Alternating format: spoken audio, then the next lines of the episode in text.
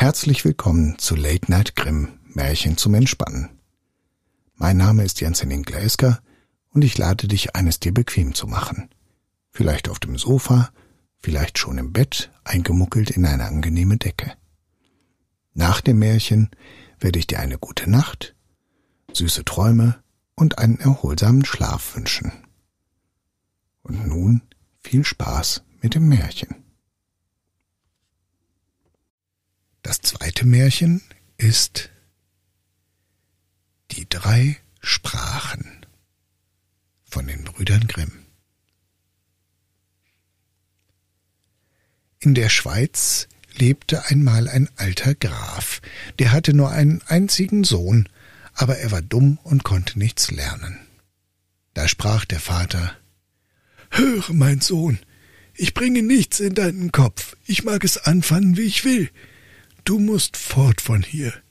Ich will dich einem berühmten Meister übergeben, der soll es mit dir versuchen.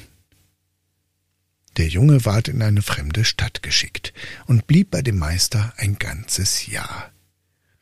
Nach Verlauf dieser Zeit kam er wieder heim, und der Vater fragte Nun, mein Sohn, was hast du gelernt?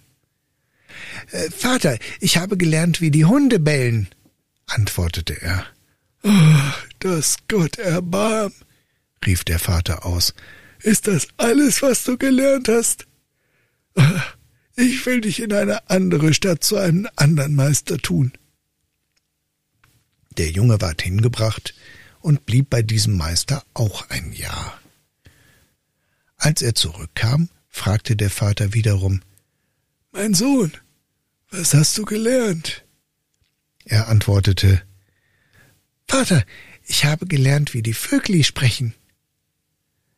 Da geriet der Vater in Zorn und sprach, Oh, du verlorener Mensch, hast die kostbare Zeit hingebracht und nichts gelernt und schämst dich nicht mehr unter die Augen zu treten? Oh, ich will dich zu einem dritten Meister schicken, aber lernst du auch diesmal nichts, so will ich dein Vater nicht mehr sein.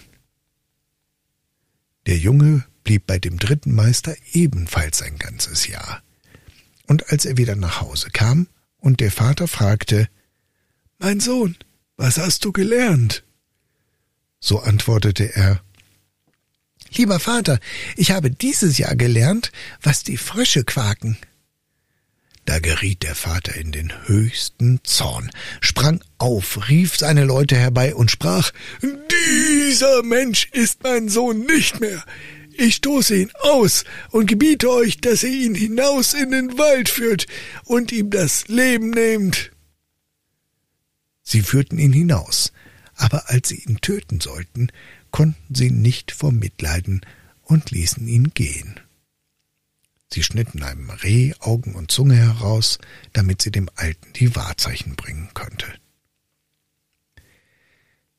Der Jüngling wanderte fort und kam nach einiger Zeit zu einer Burg, wo er um Nachtherberge bat.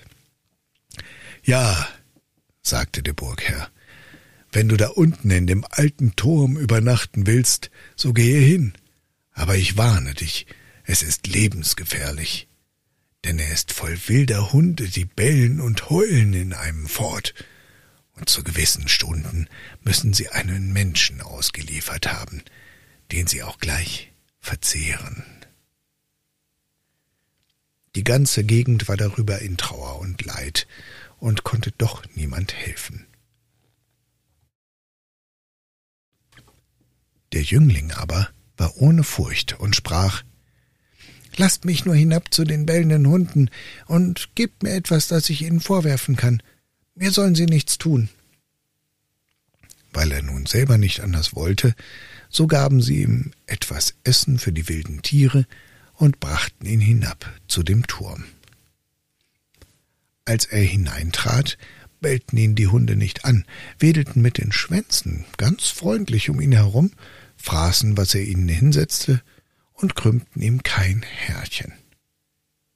Am andern Morgen kam er zu jedermanns Erstaunen gesund und unversehrt wieder zum Vorschein und sagte zu dem Burgherrn Die Hunde haben mir in ihrer Sprache offenbart, warum sie da hausen und dem Lande Schaden bringen. Sie sind verwünscht, und müssen einen großen Schatz hüten, der unten im Turme liegt, und kommen nicht eher zur Ruhe, als bis er gehoben ist. Und wie das geschehen muss, das habe ich ebenfalls aus ihren Reden vernommen. Da freuten sich alle, die das hörten, und der Burgherr sagte, er wolle ihn an Sohnes statt annehmen, wenn er es glücklich vollbrächte. Er stieg wieder hinab, und weil er wusste, was er zu tun hatte, so vollführte er es und brachte eine mit Gold gefüllte Truhe herauf. Das Geheul der wilden Hunde ward von nun an nicht mehr gehört. Sie waren verschwunden, und das Land war von der Plage befreit. Über eine Zeit kam es ihm in den Sinn, er wollte nach Rom fahren. Auf dem Weg kam er an einem Sumpf vorbei, in welchem Frösche saßen und quakten. Er horchte auf, und als er vernahm, was sie sprachen, ward er ganz nachdenklich und traurig. Endlich langte er in Rom an. Da war gerade der Papst gestorben und unter den Kardinälen großer Zweifel, wen sie zum Nachfolger bestimmen sollten. Sie wurden zuletzt einig, derjenige sollte zum Papst erwählt werden, an dem sich ein göttliches Wunderzeichen offenbaren würde. Und als das eben beschlossen war, in demselben Augenblick trat der junge Graf in die Kirche, und plötzlich flogen zwei schneeweiße Tauben auf seine beiden Schultern und blieben da sitzen. Die Geistlichkeit erkannte darin das Zeichen Gottes und fragte ihn auf der Stelle, ob er Papst werden wolle. Er war unschlüssig und wusste nicht, ob er dessen würdig wäre, aber die Tauben redeten ihm zu, dass er es tun möchte. Und endlich sagte er Ja, da wurde er gesalbt und geweiht, und damit war eingetroffen, was er von den Fröschen unterwegs gehört, und was ihn so bestürzt gemacht hatte, dass er der heilige Papst werden sollte.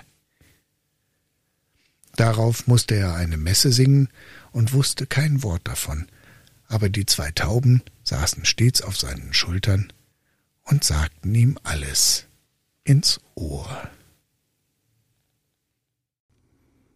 Das war Late Night Grimm, Märchen zum Entspannen. Ich danke dir fürs Zuhören und freue mich, wenn du dem Kanal hier folgst und vielleicht auch weitere Folgen anhörst. Ich wünsche dir eine gute Nacht, süße Träume und einen angenehmen Schlaf. Mach's gut.